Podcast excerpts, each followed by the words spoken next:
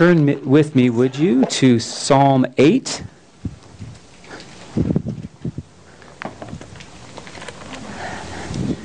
Psalm 8 is where we're going to be at, so you can follow along with me in your Bibles. Um, you can also, of course, read along um, on the, the screen during the reading. Psalm 8 um, is one of the 150 Psalms in our English Bibles.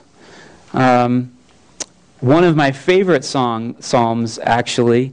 Uh, one that I, I remember reading when I was very young and just thinking how amazing this message and this truth is for us.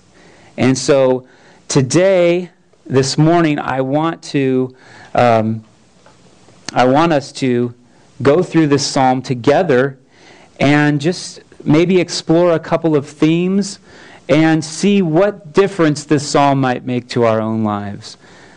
So, would you um, follow along with me as I read aloud Psalm 8 to the choir master according to the Gittith, a psalm of David?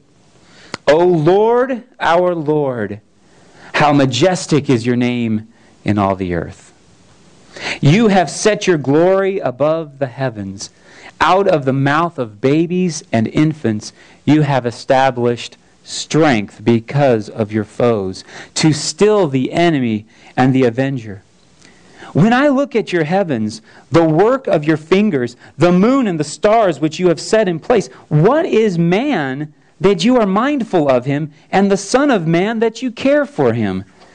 Yet you have made him a little lower than the heavenly beings, and crowned him with glory and honor. You have given him dominion over the works of your hands. You have put all things under his feet all sheep and oxen, and also the beasts of the field, the birds of the heavens, and the fish of the sea whatever passes along the paths of the seas. O Lord, our Lord, how majestic is your name in all the earth. Let's pray. Father, as we look at this passage today, God, we want to be humble. Um, humble us and allow us, God, to, to uh, be uh, submissive to what you want to speak to us um, about through this passage of Scripture. Humble us, God.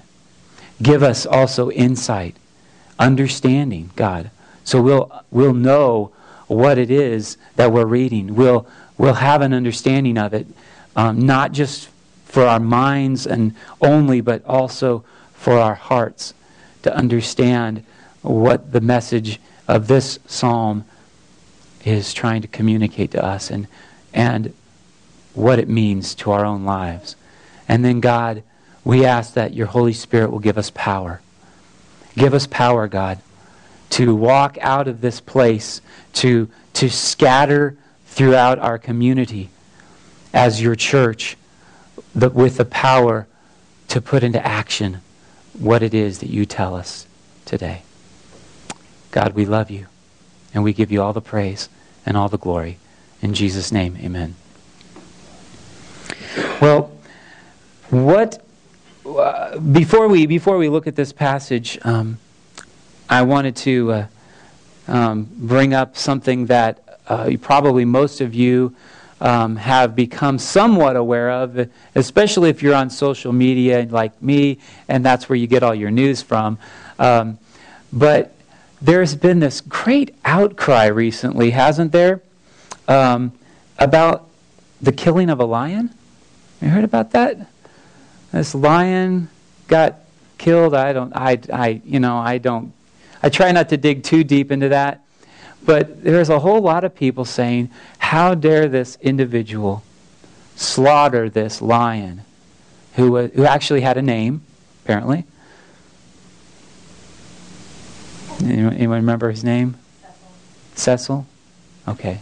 Cecil, Cecil, Cecil. Okay.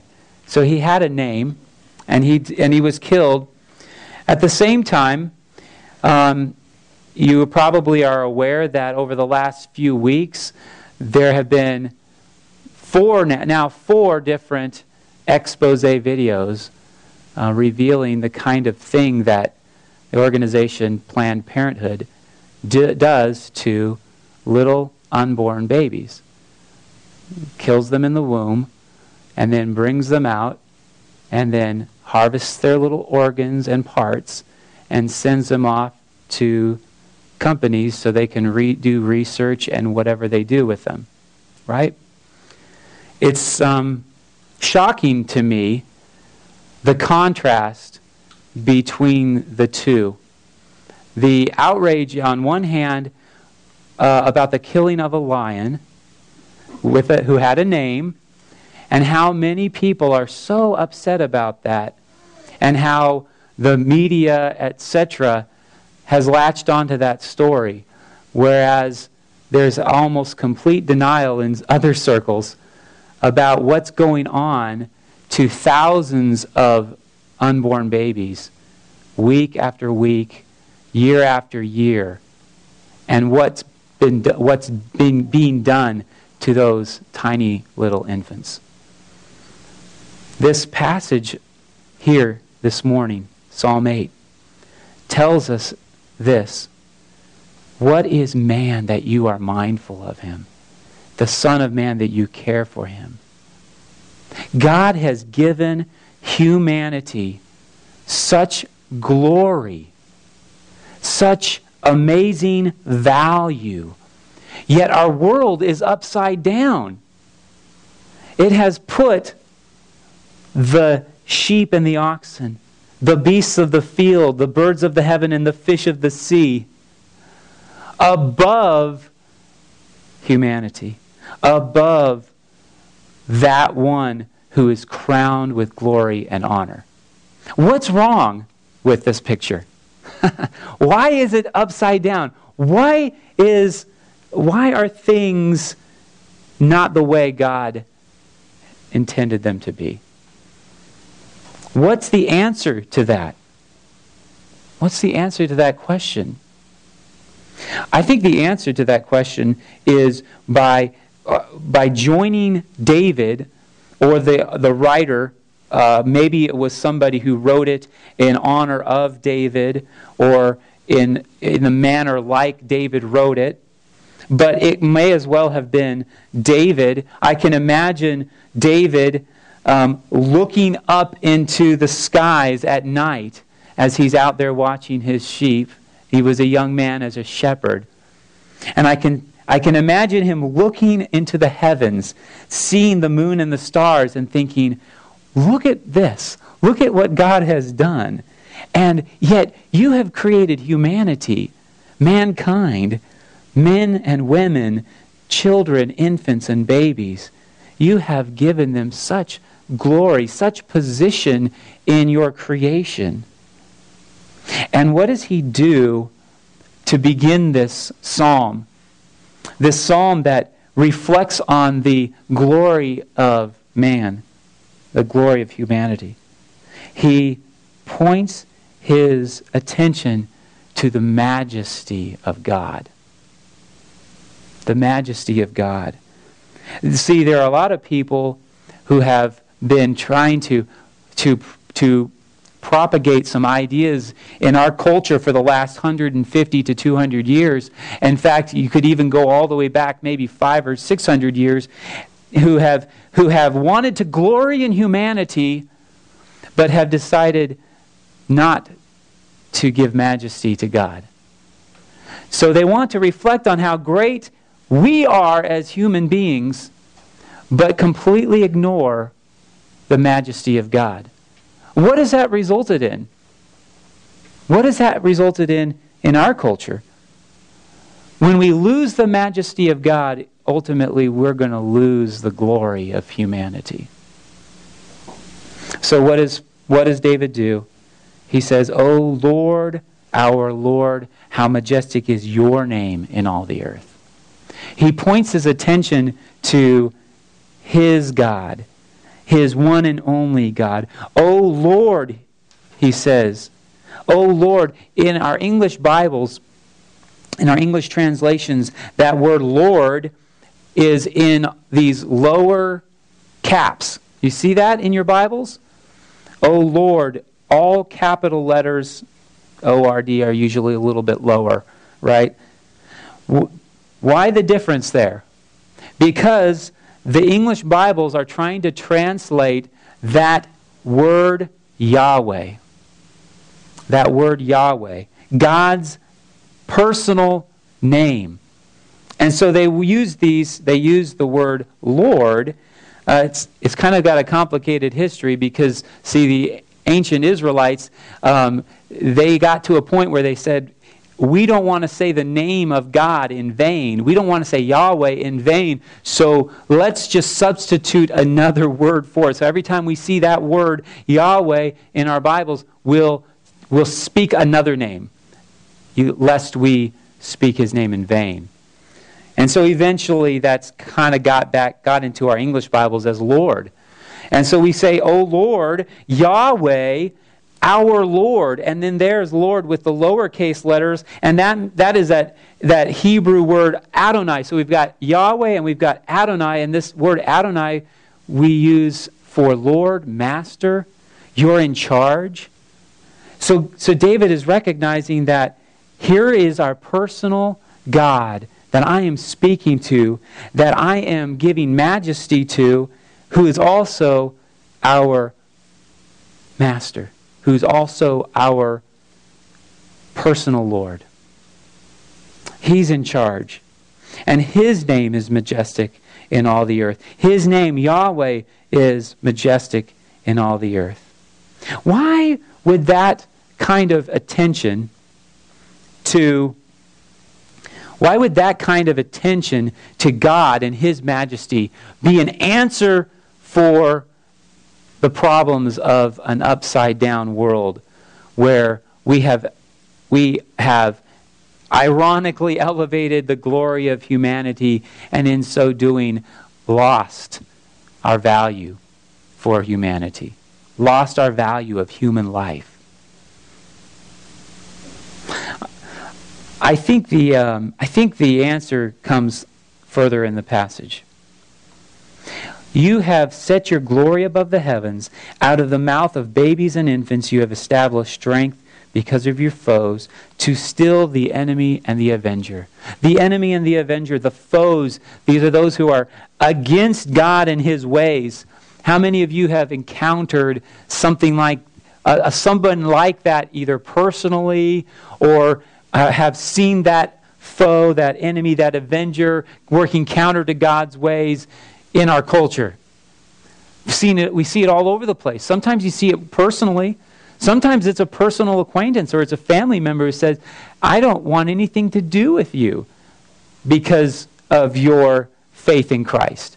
Or we can talk about this, we can talk about that, but if you want to start talking about Jesus, I'm out of here. I don't want to hear it. They may not be plotting our demise. They may not be looking to uh, kill us, persecute us, arrest us. But the enemy and the avenger, the foes, are those that David understands they're working against God. They're working against his purposes. In fact, they're trying to turn things upside down instead of right side up the way that God intended it. And so, how does God work. He works through babies and infants. In other words, he works through weakness. He uses weakness to overcome his own enemies, to establish strength. How, how, how might that work in our lives? When we are weak, when we are failing in, uh, what, in a task, um, when we recognize we don't have what it takes to accomplish the mission. This week, um, this week or past couple of weeks, of course, I was um, working with the National Guard, and the Army's motto, as you probably are well aware, um, right now, the little motto or slogan or whatever is Army Strong, right? It used to be be all you can be, and then it was an army of one. I'm not sure what that meant. Nobody was sure what that meant. And then it was army strong. Man, the army values strength. They value being physically strong, mentally strong, etc. But one of the things that we we we don't pay much attention to, I say we broadly as the army, is spiritual strength. Because oftentimes spiritual strength is found and and and accessed when our physical strength runs out when our mental strength runs out, when our emotional strength runs out. And then when what are we left with? If we have no spiritual strength, if we have not a, a faith that is foundational for everything we're doing, we are we're going to find that when we're weak, we're just weak. But Paul found, if you want to reference this in 2 Corinthians chapter 12, Paul found that when he is weak, then he is strong because God's grace is working in him. I found that interesting here in this passage that God has set his glory above the heavens, that out of the mouth of babies and infants you have established strength because of your foes. It is weakness in the eyes of the world that God uses for his purposes. God uses because he gives grace and then His glory is shown. When we can say, you know what, I'm beat down, but I'm still going to go on. You know what, things have not gone well, but I'm still going to keep my faith in Jesus. I keep messing up. I keep making the same mistakes. I keep sinning over and over and over again. But you know what? I'm going to keep going back to Jesus. I'm going to keep going back to the Lord because He's where my, gra- my grace is coming from. He's where my strength is coming from. The world can see that and can look at us and go, well, they're just weak. They, they need Jesus because they don't have whatever it takes. And we can say, you know what? That's right. We do need Jesus. We give him glory. He establishes strength through our weakness. Isn't it amazing, though, as, as David goes on, verses 3 and 4, he says, When I look at your heavens, the works of your fingers, the moon and the stars which you have set in place, what is man that you are mindful of him, the Son of Man that you care for him? It's amazing to look at all that, the entire universe, and to, to see as far out as we can see. We've got, now we've got a satellite, what, flying past Pluto, and we've got this up close and personal picture of Pluto, and we're like, wow, that's pretty amazing. And we can see the universe and we can see the nebulae and we can see black holes, or maybe we can't see them because you can't really see them because they're black. Um, but we see these things that, no, there's something, something going on there. And we see galaxies. And, and we have the capacity, the glory of the man, uh, glory of man now has the capacity to see the universe in a way that David could, could never imagine seeing with his naked eyes standing on the surface of the earth. When we look at the heavens, and he says, it's the work of your fingers. God's fingers creating it. The moon and the stars which you have set in place, where he's put with his hand and he's placed there. What is man?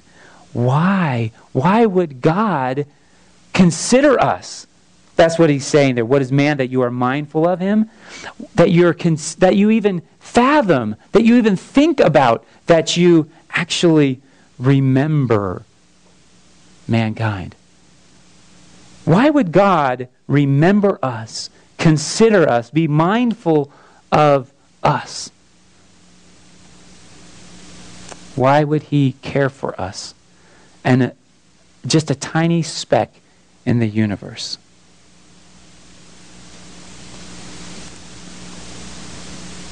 David doesn't really answer it here, does he? but I think we can, we can imply from what he says next. He says, Yet you have made him a little lower than the heavenly beings. Uh, text note uh, in, the, in most of our English Bibles say um, maybe it a little lower than uh, God or a little lower than the angels. There's um, different, different uh, ancient texts that kind of match together and go, well, what does that mean? English Standard Version said, just let's just say heavenly beings. Essentially saying, yet this tiny little speck on this tiny little insignificant planet on the far corner of the universe, you have made him a little less than God Himself. You have given him what? God's image. Going all the way back to Genesis. David wasn't unaware of Genesis, the Genesis story when God said, Let us create man in our image, male and female. We'll create them. He crowned, them, crowned him with glory and honor. You have given him dominion over the works of your hands. Okay, hold it right there. Go, go back to verse 5 because we're going to get to that in a second. But Genesis 1, the image of God. He made him a little lower than the heavenly beings and crowned him with glory and honor. So, so why would God remember him? Why would God be mindful of these little tiny specks in the universe, in the, in, and of all creation? Why would God think about us? Because he made us in his image. Because when he created Adam and Eve, he imbued them with the image of God. And that is passed on from generation to generation. Every person in here is made in God's image. And in all of our diversity, in all our differences, God has given us his image and has given us that glory and that honor. But David was also aware of the next passage in Genesis, or as the story in Genesis goes on, when he says, You have given him dominion over the works of your hands, and you have put all things under his feet. And then he describes them because he wants um, the, the reader, the, the worshiper who's singing the song, to remember that the sheep and the oxen, the beasts of the field, the birds of the heavens, and the fish of the sea are below us. in the created order. He put us over everything else, over the works of his hands in verse 6. Kind of similar to the work of your fingers in verse 3. Here he says, He, he has given um, he has given man dominion over the works of God's hands. So wait a minute. He created the heavens, the moon, and the stars. He also created the sheep and the beasts and the birds and the fish. He created all of these things, and then he said, I'm going to put man here in my image to have dominion over all of my creation. To, what would be the word? What would be a good word for that? Because dominion sounds pretty intimidating. in fact, there may be a negative connotation to that word, like to dominate. Um, maybe we could take that to an extreme and say, well, we can do whatever we want. So let's just kill all of the Cecils out there, right? Let's just kill as many of the fish and the birds as we can. We can do whatever we want. We have dominion over them, right? Unfortunately, the, the implications of this word for the Hebrews and for the Israelites and for David was it, that God gave man charge of it to take care of it. In fact, he goes on later in the story, in the, in the creation story in Genesis 2, to say God put Adam in the garden, named all of the beasts, put, them there, put him there to care for it and to protect it. to, so, if we're going to have dominion over the works of God's hands, everything that He's created, it means we're going to care for it. We're going to be stewards of it. It's not ours, it's, it belongs to God, and we are to care for it, steward it, look after it. That's what we must do. Over the sheep and the beasts and the birds and the fish, whatever passes along the paths of the seas, he says over all of God's creation. So why does man why does God think of man? Why is he mindful of him? Why does he remember him? Why does he care about humanity? Because he gave him this great identity. Gave him his image. And he gave him a mandate to care for his creation, to look out for it. Problem is, we don't do it. the problem is, we love our glory so much that we forget his majesty. And when we do that, it destroys the image within us. And we reject his image within us. And then the irony is it lessens the glory of mankind and turns everything upside down. We fail to image God correctly. We fail to be the proper stewards of God's creation. I'm not advocating that because human life is worth so much that we can disregard the value of all other life. That we can just go ahead and slaughter the lions, go ahead and slaughter the whales, or go ahead and poach all of the eagles or the birds or whatever else. That's not proper steward either, right? That's not proper care for God's creation. But why are we having such a problem? Why can't we do this? Why can't we care for creation properly? Why can't we keep humanity in its proper perspective? Why is our value of human life so low? It's because of what happened in Genesis 3. when Adam and Eve, who had everything they could ever want, decided, you know, maybe God's way of doing things isn't the best. Maybe if we could just if we could just elevate ourselves just a little bit higher. We don't like being a little bit lower than God. Why, you know, couldn't we just be right there equal with God so we can know what He knows, understand what He understands, have perfect knowledge of everything, have all of the answers for all of the problems? So they said, Sure, let's eat the fruit. Sin came into the world. And now everything's turned upside down. And it was that way from the very beginning. Adam and Eve out of the garden. What happens to their sons? They go, Cain says, I don't really like the attention that my brother's getting from God. So if I'll if I get rid of him, then I guess my glory will be elevated.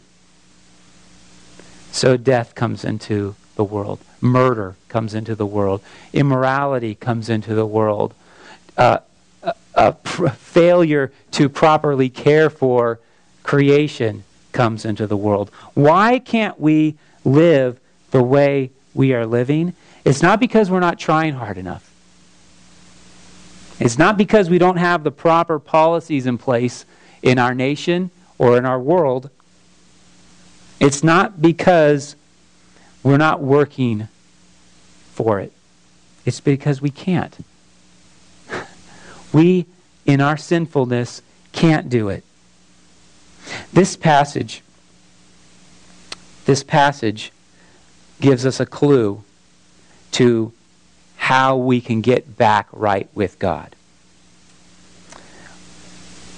Verse 4 What is man? I've been saying this whole time mankind, humanity. In fact, some of our translations, some of the translations you might read in English, in uh, English translations, may say, What is humankind? That you are mindful of them. And humanity, that you care for them. But I think there's a reason why David said, Man, and Son of Man. And he used that third person singular pronoun, him, him, him. You have made him a little lower. You crowned him with glory. You have given him dominion over your hands and have put all things under his feet. It's not because um, he was stuck on this kind of male centered, masculine centered uh, worldview. It's because God, in his sovereignty, um, set up this language so as to prepare for the man, to prepare for the Son of man. You could write this reference down if you want to. You don't have to turn to it right now, but I'm going to. Hebrews. Hebrews chapter 2. Where the writer of Hebrews, reflecting on the, gr- the glory of not man in general, but the glory of the man, Jesus. The glory of Jesus and how he was much greater than angels, how his, his revealing is much greater than the Old Testament scripture revealing, that Jesus is greater than the priests, that Jesus is greater than the temple that Jesus is greater than all of the heroes of the faith. And in Hebrews chapter 2, verse 5, he says, For it was not to angels that God subjected the world to come, of which we are speaking. It wasn't, he didn't give dominion to angels. He says, It has been testified somewhere, what is man? Somewhere. That's a good way to reference Old Testament scripture. He doesn't say, it, it, in Psalm 8 it says, but he says, it has been testified somewhere. What is man that you are mindful of him, or, or the Son of Man that you care for him? You made him for a little while lower than the angels, slightly different translation. You have crowned him with glory and honor, putting everything in subjection under his feet. Now, he goes on, he says, Now in putting everything in subjection to him, he left nothing outside his control. At present, we do not yet see everything in subjection to him. Amen to that? The world is still upside down.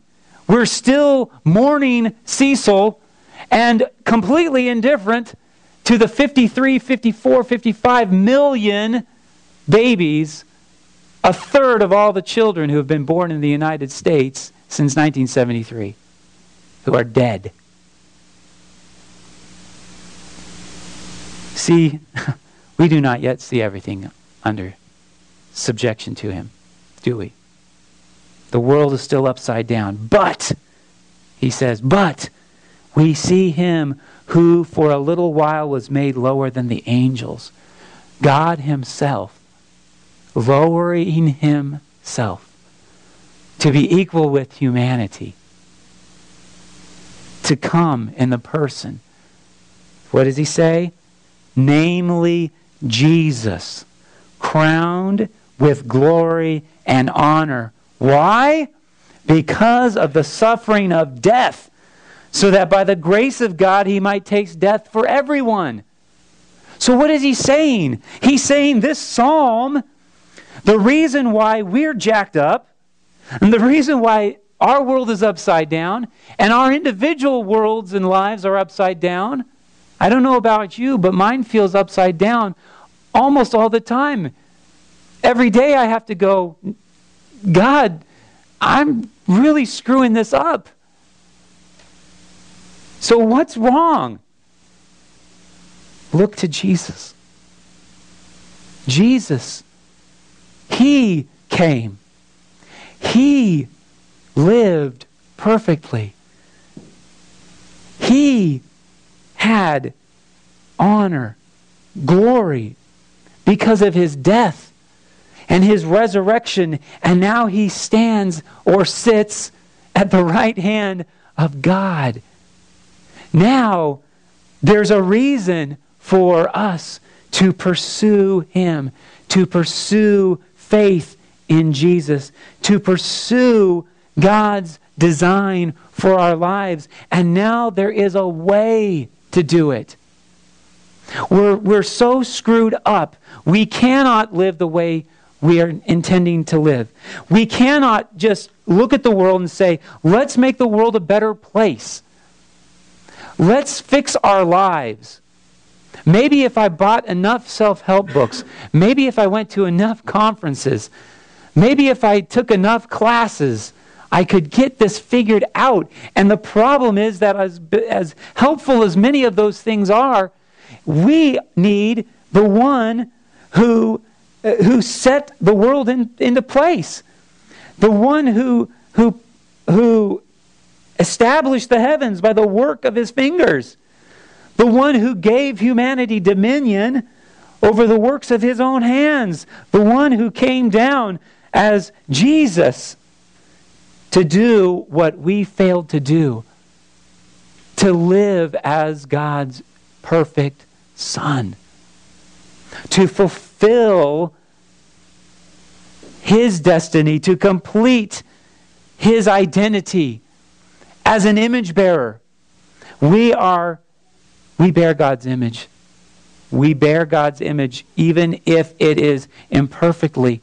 We exercise dominion over our lives, whether it's our little pet, little pet strider, little nine week old puppy, or whether it's over a large, large uh, responsibility of, you know, we got CEOs and we've got presidents and governors and, and we've got people who are responsible for whatever is going on in space and we, we're going to exercise dominion. We're going to do it imperfectly. But Jesus came to do it perfectly. Right? He came to do it perfectly. He lived that perfect life. That passage we looked at earlier, Ephesians, that, that Jeff read, is so, so important. Don't ever, don't ever read through those passages Whenever, whenever, whenever the apostle is writing about Jesus, and whenever he's talking about God and he's talking about how he's higher or he's the head or he's this or that, stop. Slow down. Pay attention to that. Meditate on that because that is the all important truth. Jesus is the head. Jesus has dominion. Jesus has glory and honor. Everything has been placed under his feet. And if that is true, and if we seek him, and if by faith we come to Jesus and come to know God as our Father, then we, we can actually bear God's image through Christ. We can actually exercise stewardship over our own lives, the lives of our children and our and our our responsibilities and our finances and our jobs and animals and you name it. We can do that only through faith in Christ. How should we live? How should we respond to this? I, I want to encourage us, number one, to evaluate what we're worshiping. Because when we lose the majesty of God, when we fail to give Him the worship that's due Him, we will elevate humanity in His place or something else in His place. We may get so mixed up that eh, and so upside down that we start to elevate our things. We, we'll start to elevate our, our, our pets we will start to elevate our work. We will start to elevate our recreation or our, our uh, children's uh, activities or school or uh, make a list.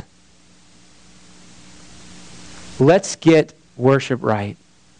Let's get, oh Lord, our Lord, oh Yahweh, our Master, Adonai. How majestic is your name in all the earth. He starts his psalm that way. He ends his psalm that way to remind us it starts with worship, worship of the one God. And then as we do that, and we reflect on the image bearing that he placed on us, the responsibility we have to bear his image in this world, the responsibility that we have to, to steward his creation. Let us look to Jesus. Look to Jesus. Have our faith firmly in him. And if our faith is not firmly in him, it needs to be. And that's the call. Put your faith in the Son of Man, the one who lived the way we should have lived for us. Out of the mouth of babies and infants, you have established strength because of your foes. Praise Jesus that because of his lowering himself, because of him taking on humanity on himself, human flesh, becoming a man, becoming weak, that he has conquered the enemy. Amen? Let's look to him. Let's pray. Father, thank you.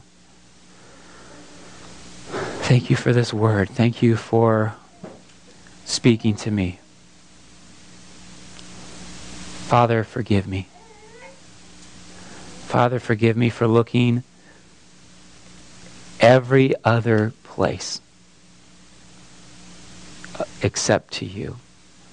Oh, forgive me for that. Forgive me for my unbelief. God, give me mercy. Give me grace. God, I pray that that through your the power of your Holy Spirit, the power of Jesus in my life, that when people look to me, they'll not just see a messed up man who's who fails every day. But they'll see a man who is desperate for you and lives um, every day by your power, the power of your Son, Jesus, who every day puts his faith in you. And Lord, when, when people look at the River Church, Lord, I pray that they will see that this church makes a big deal about Jesus. That this church loves you and loves your glory more than its own. That no matter what you do, no matter what happens to us, no matter what the outcome of Moxie Hop Festival or our summer children's program or anything else that we endeavor to do, that the world will look on us and see they make a big deal about Jesus. They love Jesus. They're desperate for Jesus. They're totally dependent on Jesus. They live by grace through faith alone. Father, may that be true for us. I pray this in the name of Jesus. Amen. We um, we're going to go into a time of response as we usually do, and um, so I want to invite you to stand, and we're going to sing. Um, we don't have the words on the on the screen, but it's a song that we've sung before um, a few times, and maybe you don't even need to sing it. Maybe you just need to listen and um, reflect, or maybe God is saying something very specific to you. Um, the time of response is not just just a little exercise at the end of the the service, the gathering that we do to just close things out. Um, the the stepping forward and coming forward um, to share a, a decision or to ask for prayer is is not just for like you know the broken people or it's not just for the, the super spiritual people. It's it's for everyone. And um, you're invited to come forward if there's a decision you need to make. I'm, I'm going to stand right over here the, to the side and and we're going to sing together and respond stand with me